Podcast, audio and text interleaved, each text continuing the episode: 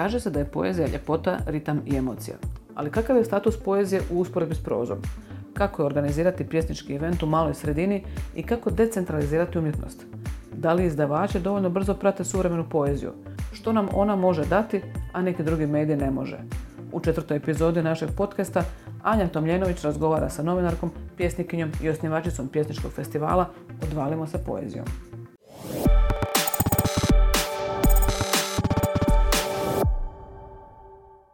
Bog Sanja, hvala ti što si mi se pridružila danas. E, zdravo Anja, drago mi da si me pozvala, hvala ti. Moram te pitat prije nego što krenemo, znam da smo te ulovili sad u jednom pjesničkom maratonu, znači ti si obično ono posvuda na svim hit pjesničkim događanjima u gradu. Posvuda. To baš nije dobra kategorija, ali eto. u najboljem mogućem smislu. Ovaj, baš sam te neki dan ulovila i u Buksi gdje si super govorila o, svojoj zbirci Autobus za Trnavu. Pa ono, pitanje najjednostavnije, a opet kompleksno, kako si? Pa dobro sam, baš, baš sam jutros u nekom ovaj, uh, iščitavanju Anne Carson nove knjige i skroz sam zadubljena i mislim se ta poezija stvarno zna biti teška, zna ovaj, zahtjevati da se udubiš onako malo više od od običnih e, sadržaja. Dobro, znači poezija je izazov. Definitivno izazov i nekako traži da uključimo neke druge e, vijuge, neka druga čula, neke druge prostore u sebi da otvorimo da bi uopće mogli primiti. Zato, zato i nije za svakoga, zato i mnogi ljudi kažu da su to tamo neki čudaci koji pišu, koji ne brinu hoće li time išta zaraditi, koji, koji su naprosto čudaci. Eto, tako da nekako među, među masom je to taj, e, taj neki, to neko mišljenje. Međutim, ja ne bih da ostanemo u getu, nego bih baš da, da, da ti čudaci i ti obični koji tako misle da razbiju predrasude jedni od drugima i da, i da počnu komunicirati. Evo. Evo, zato smo te zapravo i pozvali da e, riješimo te mhm. nekakve stereotipne ovaj, vizije koje imamo i da zapravo tebe kao osobu koja je zaista aktivna na našoj sceni, da, da nam onako pomogneš postaviti dijagnozu suvremenoj mm. hrvatskoj poeziji. Isto jedan vrlo jednostavan zapravo zadatak.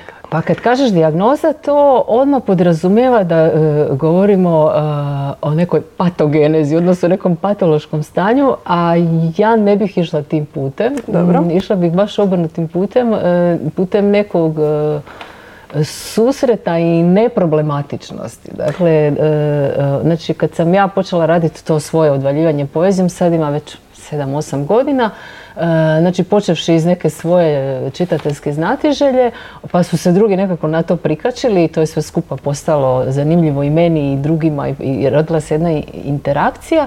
E, ja sam vidjela da e, ima novih čitatelja, da ima novih, novih ljudi koji žele čitati poeziju, da se ljude može zainteresirati, a da ta poezija ne ostane ono da niko nikad u knjižnici ne posudi ni jednu novu knjigu u koju je uložio pisac, u koju je uložio nakladnik, u koju je kreirao grafičar, e, koja je nešto i koštala i na kraju ta knjiga ono jedu je grinje u knjižnicama. Meni to nekako e, smisao svega je ta komunikacija i da, da knjige nađu put do čitatelja i čitatelji, ti novi čitatelji, da otkriju nešto novo, e, da otkriju kroz tu poeziju nešto novo, da nađu neku svoju nišu, da nađu nekog svog autora, neku svoju poetiku, da od toga nešto dobiju, da, da ne budu ti svjetovi onako odvojeni. Dakle, imamo elitne pisce, pjesnike koji to razumiju, koji su akademski obrazovani, koji, koji znaju uh, kritički uh, pročitati. I imamo raju koja je to nedostupno i koja to smatra, to je tamo za neke čudake, oni to tamo sami sebi pišu, nešto, to je nešto njihovo.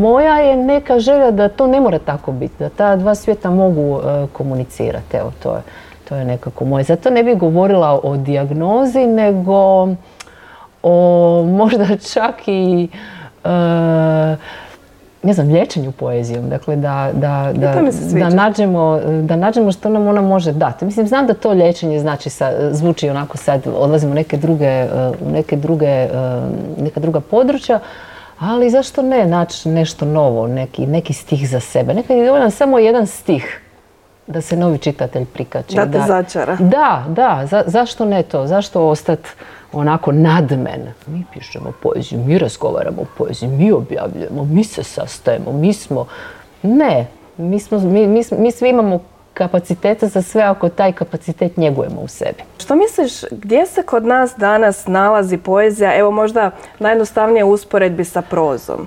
A, koliko je ona tu među nama, pa možeš možda i prokomentirati malo koliko se ona zapravo u medijima danas nalazi? Ma ona je prognana iz mainstream medijima, to nije tajna. Da je prognana, pokušava, pokušava se na nekim mjestima ona vratiti malo kroz dnevni tisak, kroz neke priloge. Postoje neki entuzijastični pojedinci koje, koji, je, vrate. Imamo, imamo Hrvatski radio treći program, pojedine emisije, imamo HTV3, nekoliko zaista uh, vrijednih ljudi koji, koji se usude u taj prostor dovesti poeziju. Ali E, književni časopisi kao što znamo e, isto nisu baš komunikativni sa, sa, sa nekom mainstream publikom, tako da nije prisutna naravno kao proza. Uvijek je, uvijek je, uvijek je roman, roman, uvijek je kratka priča, kratka priča, uvijek je taj, taj neki fiktiv, ta, ta fikcija i e, primamljivija i više je uvijek bilo čitatelja proze, to nije tajna, više je, više je nagrada za prozna djela. Međutim, ja se ne bi obeshrabrivala time. Nekako. Pa ok, nešto je uvijek manjina. U svakom društvu je nešto manjina i mi, i mi smo s tim ok.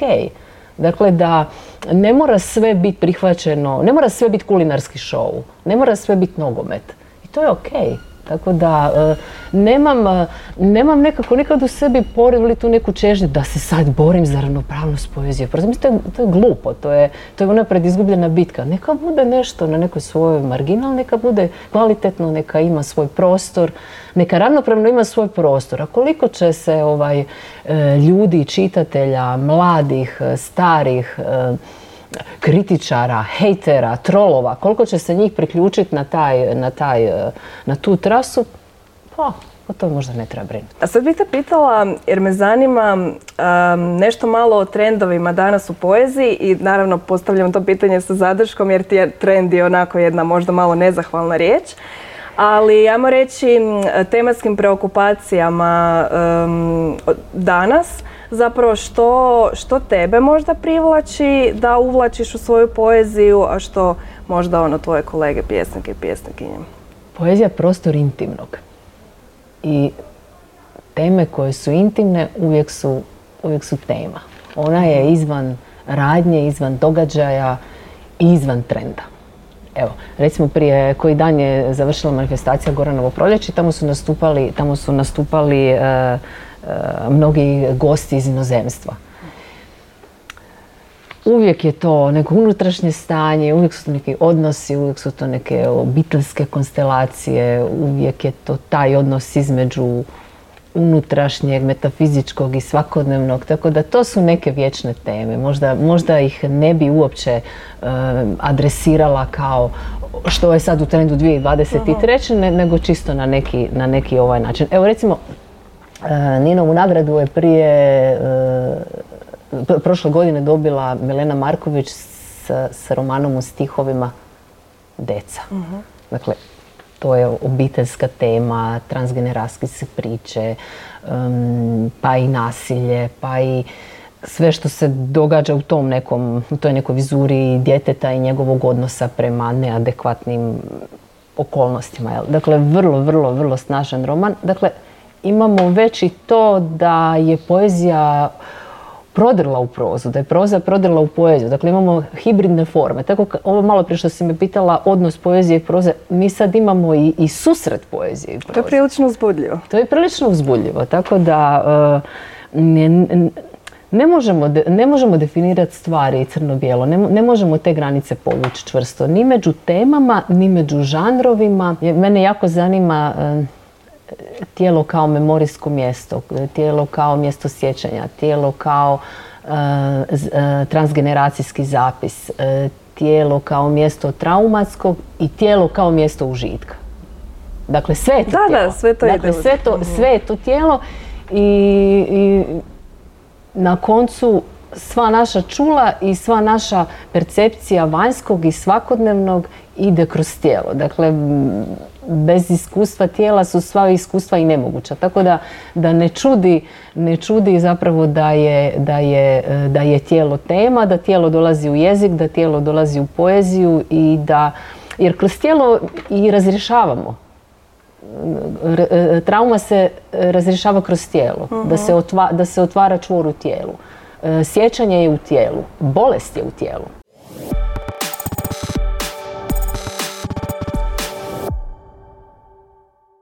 Kad razgovaramo o poeziji, nekako mislim da svima nama negdje rubno se javi pitanje filma Društvo mrtvih pjesnika, koji je zapravo i film koji je onako dio i obilježio dio generacije mm. s kraja 80-ih, početka 90-ih, gdje imamo tog antologijskog, možemo praktički danas reći, profesora Johna Keatinga, koji prenosi svoju ljubav prema poeziji svojim učenicima studentima i znamo da tada, ono, film se događa u Vermontu, čini mi se, 50. godina Znamo da tada nismo bili okruženi ni internetom, ni društvenim mrežama, nije nam poezija bila nadohvat ruke u ono memoriji na mobitelu recimo, ali čini mi se da je taj film bio prilično dobar način za zainteresirati, iako možda malo romantičan način, ali za zainteresirati publiku za poeziju i privući je e, njoj.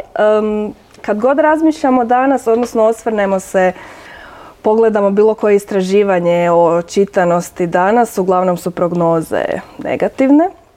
E, što bi ti rekla, koliko je poezija danas zastupljena u obrazovnom sustavu, da povučemo mhm. paralelu sa, sa profesorom i, i današnjim profesorima i kako ti se čini da ta neka e, mlađa publika reagira na poeziju?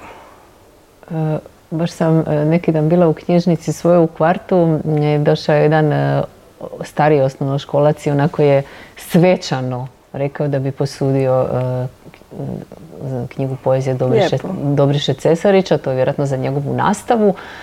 Mm, u nekoj mojoj komunikaciji s pedagozima i sa nastavnicima uh, oni imaju dosta stroge programe i nemaju možda toliko vremena, odrade program i idu dalje. Koliko se u tom možda šturom prostoru i vremenu e, djece zainteresira, to je naravno opet individualno i koliko se profesor, nastavnik posveti i koliko, je, koliko su djeca otvorena. Tako da je odlično da postoje i lidrana i, i, i različite vrste e, tih vrsta manifestacija i natječaja da, da, da, da djeca nađu svoj put, ali kad govorimo o filmu, društvo mrtvih pjesnika, pa evo, čim si, e, čim si izgovorila, to ima onako, mi se tijelu naježilo, pričali smo o tijelu.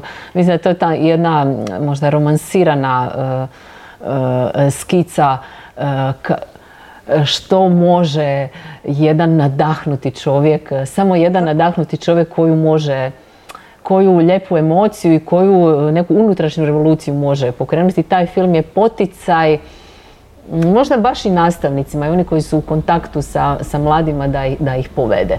Isto sam u jednom neformalnom razgovoru e, saznala da, da, da, da, čak i među studentima književnosti nema tog žara. Nema tog žara za, za pa ni za pisanjem, pa ni za, ni za istraživanje, nego ono, odradi program, dobi ocjenu, idemo dalje, to je to, a poslije ćemo vidjeti šta ćemo s tom diplomom. Tako da, da, fali nam, fali nam takvih e, zanesenih entuzijasta. Mislim da smo u vremenu koje je možda izgubilo takve individue, zato je možda dobro taj film spominjati čisto kao, kao neku, kao neku kao nekakav, e, kao nekakav zdravi predložak. Evo.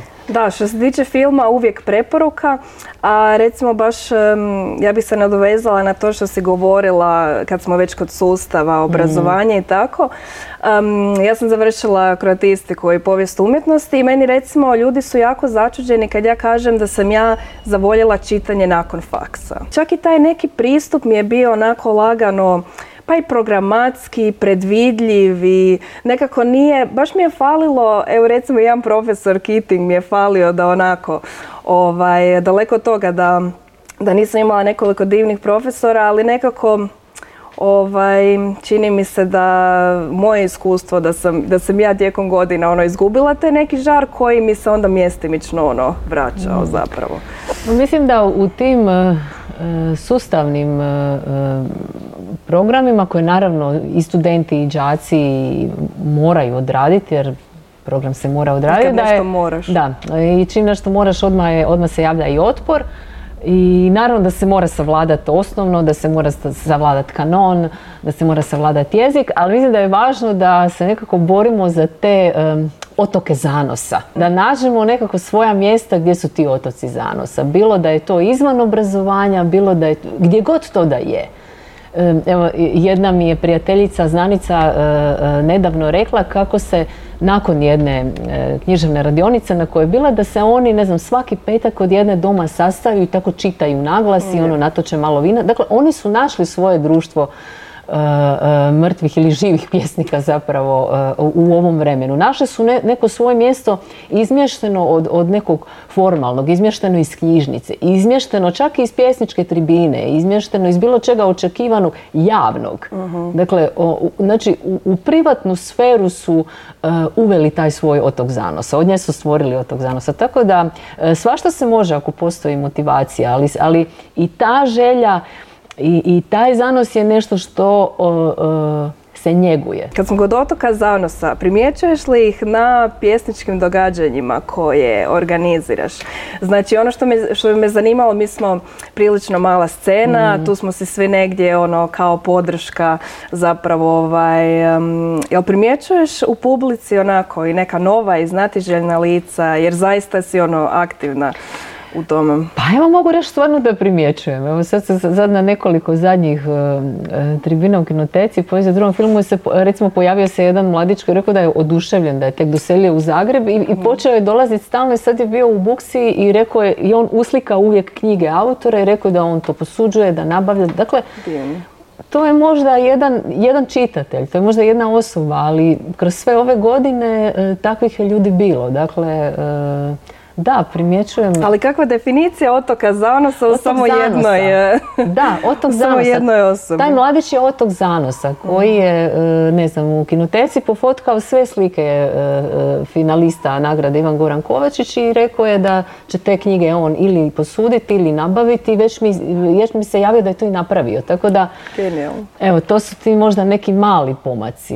Ne, govorimo sad o, ne mislim da treba ni biti grandiozna, ni, ni, ni pretenciozan u tome nisu to sad neke, neka velika dostignuća, ali ne bavimo se time. Ali vrijedi, vrijedi i tekako. Um, ti inače imaš stranič, Facebook stranicu Odvalimo se poezijom, što mi je jako fora i rekla sam ti to je meni orijentir za mm snalaženje i, u, u gomili informacija mhm. zapravo. I super mi je da su, jednom, da su u jednom trenutku znači od Facebook stranice to pretočilo zapravo u festivalu u Bolu na Braću. Um, jel možeš mi reći kako ti je to bilo iskustvo s obzirom da onako što god se organizira zapravo izvan Zagreba je poseban organizacijski uh, pothvat.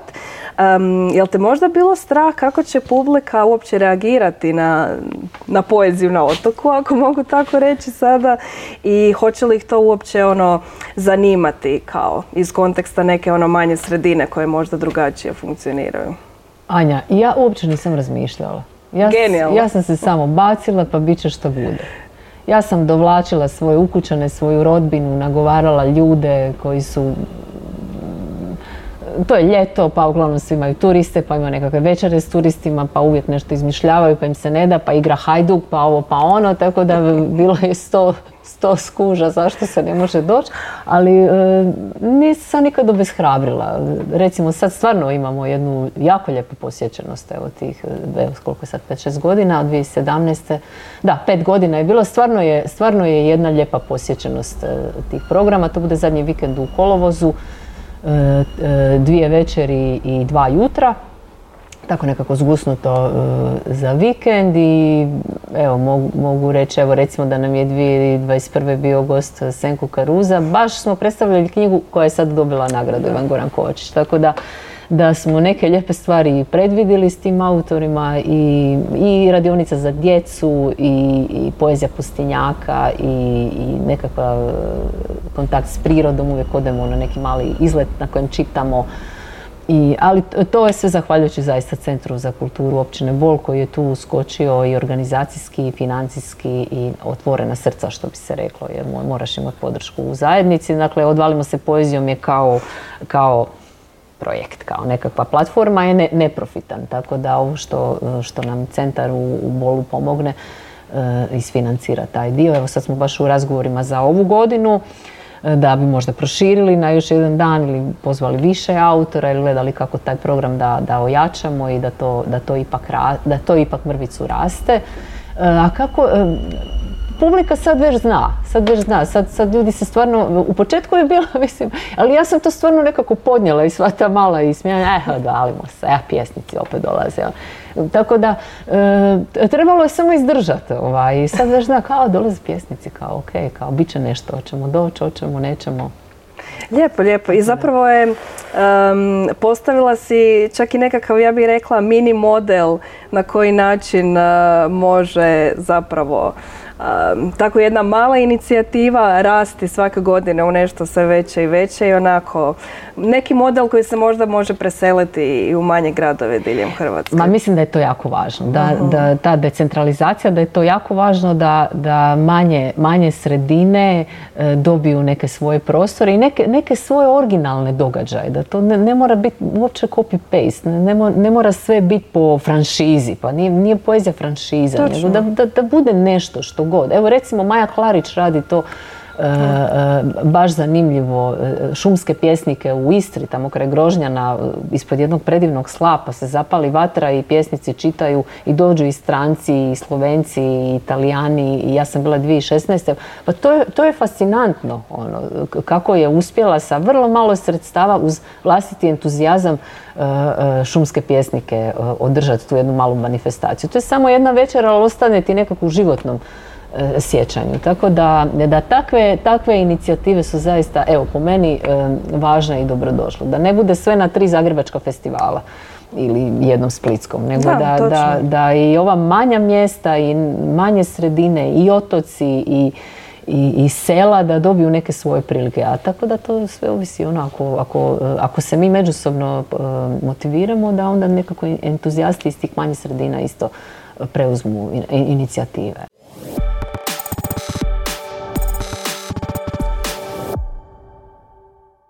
Ok, bili smo u Zagrebu, bili smo na Braču, malo smo sad decentralizirali sve skupa. možeš mi reći nešto o stranoj e, poeziji?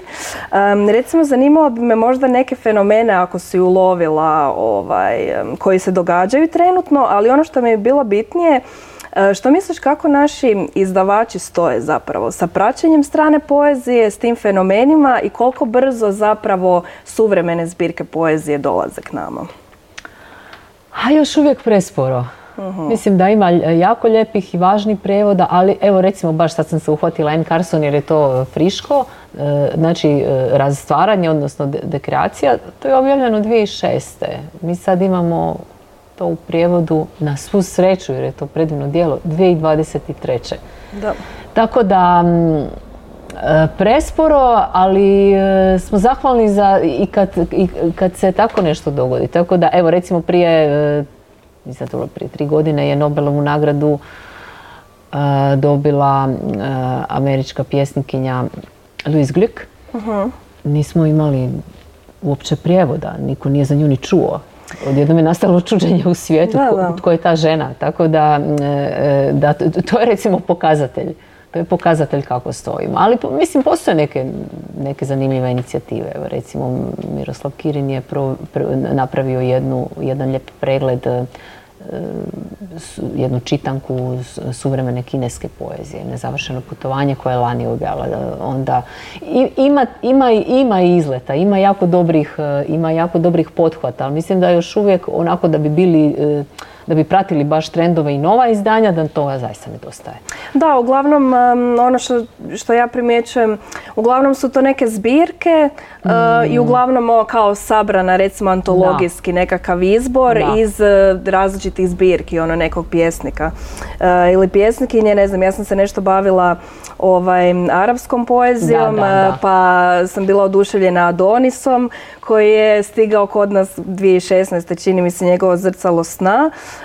to je ono nekakva moja preporuka i um, Abdelatif Labi, on je recimo veliki marokansko-francuski pjesnik, osvojio Gonkura, ono faca što bismo rekli, a mislim da, je, da smo tek možda prije dvije godine dobili njegov kao baš antologijski ovaj izbor, ali evo ono što dobijemo zaista je vrijedno i ja, treba čitati. Ja sam to isto rekla, mislim, zahvalna sam za svaku knjigu, ali, ali Adonis je veliki Adonis i, bilo, bi, bilo bi, i on je i bio, mislim, na sajmu knjige u Puli, da, je bio u Hrvatskoj, mislim, mhm. možda čak jedan ili dva puta, tako da, da je odlično da imamo Adonis, ali koliko još ima velikih autora koje, ono, nismo ih, nismo ih ni čuli. Ono, da, točno.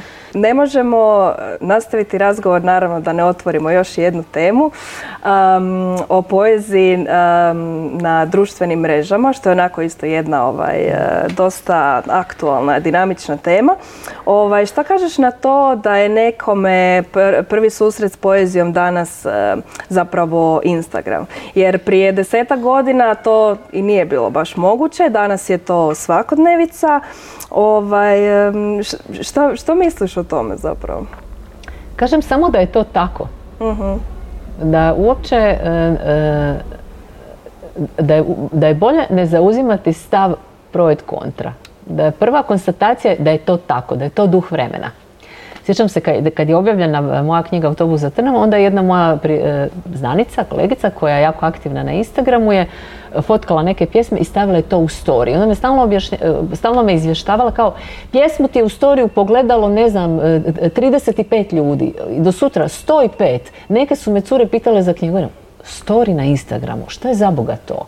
Kao, meni je još Instagram bio, ovaj, e, nisam još bila evoluirala do Instagrama, e, jer sam ja kao imala tu stranicu na Fejsu, a Instagram je kao bio nešto, neka druga forma, više, više se bazirao na sliku, na, na nekako drugačiji mi je bio na, na tu neku estetiku e, uređivanja slike, manje na stihove. Međutim, mislim da je to naša stvarnost, da je puno ljudi na društvenim mrežama, da, je, da su društvene mreže dobar kanal za nešto e, razmijeniti, za ponuditi. Naravno, to je informativni kanal, one ne mogu zamijeniti čitanje u tišini svoje knjige, zadubljivanje, e, e, kritičko čitanje, ponovno čitanje. One su jedan dobar blic, jedan dobar informator, jedan dobar poticaj, jedna dobra informacija, aha, gle, ovo je objavljeno, sad ću ja to kupiti ili potražiti u knjižnici. Kao odvalimo se poezije. Kao odvalimo se poezije. Dakle, to je to. uopće nema tu nikakve, nikakve pretencioznosti da je to sad nešto jako, jako veliko. To je infopult, to je recepcija. Da, dobro se to reklo. Da. Uh, jel koriste naši autori uopće društvene mreže? Koriste. Koriste ih na različite načine. Neki, neki ih koriste da bi zaista upisali svoju pjesmu onako kako im dođe, dakle da bi objavili pjesmu. Ja sad govorim o pjesnicima. Uh-huh. Neki ih koriste da bi, da bi informirali da im je objavljena knjiga, znači onako neka meta razina, drugačija. Neki koriste da bi se pohvalili da im je knjiga posuđena u knjižnici, neki da govore, neki da bi podijelili književnu kritiku o svojoj knjizi ili neki esej. Tako da na različite načine i, i za živi tekst i za informaciju o objavljenom. Izdavači ih koriste da bi, da bi objavili informaciju o tome da je knjiga objavljena, kako se može kupiti, da se može online. Dakle, i marketinški i informativno. Koriste, kako ne. Ima oni koji zaista zaziru i to je njihovo pravo, naprosto da ostanu u nekakvom svom prostoru, u backstage svega toga što se, što su u toj... Jer mislim društvene mjese su jedna, jedna, jedna, jedna nepregledna masa sadržaja, tu naravno ima moramo to tako nazvati kao što je i, i smeća i, i, i, i, svega što nam zapravo samo pažnju ometa i krade vrijeme i možda nam e, imputira nekakve sadržaje koje nikad ne bismo u nekom normalnom životu sreli. Tako da tu može doći i do i do pretjerane potrošnje vremena bespotrebno. Tako da one imaju svoju funkciju, ako je čovjek pametan i zna dozirat kao i sve, mogu biti korisne i funkcionalne, a ako to sve gutamo onako bez, bez selekcije, onda nam troše vrijeme. Tako da čovjek nekako u sebi nalazi taj balans. Što s njima, jel? Apsolutno. Mm. Treba, mislim da trebamo zadržati e, tu ideju društvenih mreža kao infopulta Infopult. i zapravo nekakve motivacije ono, da se ode u knjižnicu, u knjižaru, kupi, posudi knjiga jer ipak slažem se na kraju krajeva e, čitanje ono možda samotnjački čin na neki način u svom prvom dijelu, a onda nakon pročitanog se događa ovo. Razgovor, susret, i dijeljenje. evo za kraj bi te pitala da onako obujmemo ovu temu. Ovaj, što nam poezija danas može dati, što misliš, a što ne može neki drugi mediji, odnosno prvenstveno bi me zanimalo što tebi daje, što te, što ono, tvoju vatru zapravo ovaj, održava prema poeziji? Mm, može nam dat otkrivanje nepoznatog.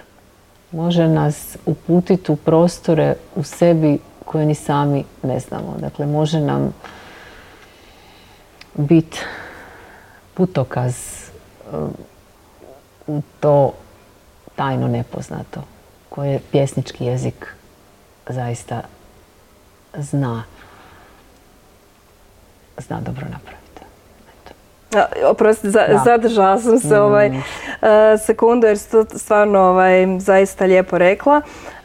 ništa, onda čitamo poeziju i dalje, pokušavamo je možda i pisati, ovaj, tako da nam otkrije neke, neke nove puteve. Sanja, bilo mi je jako drago razgovarati s tobom danas i puno ti hvala. hvala ti Anja na pozivu.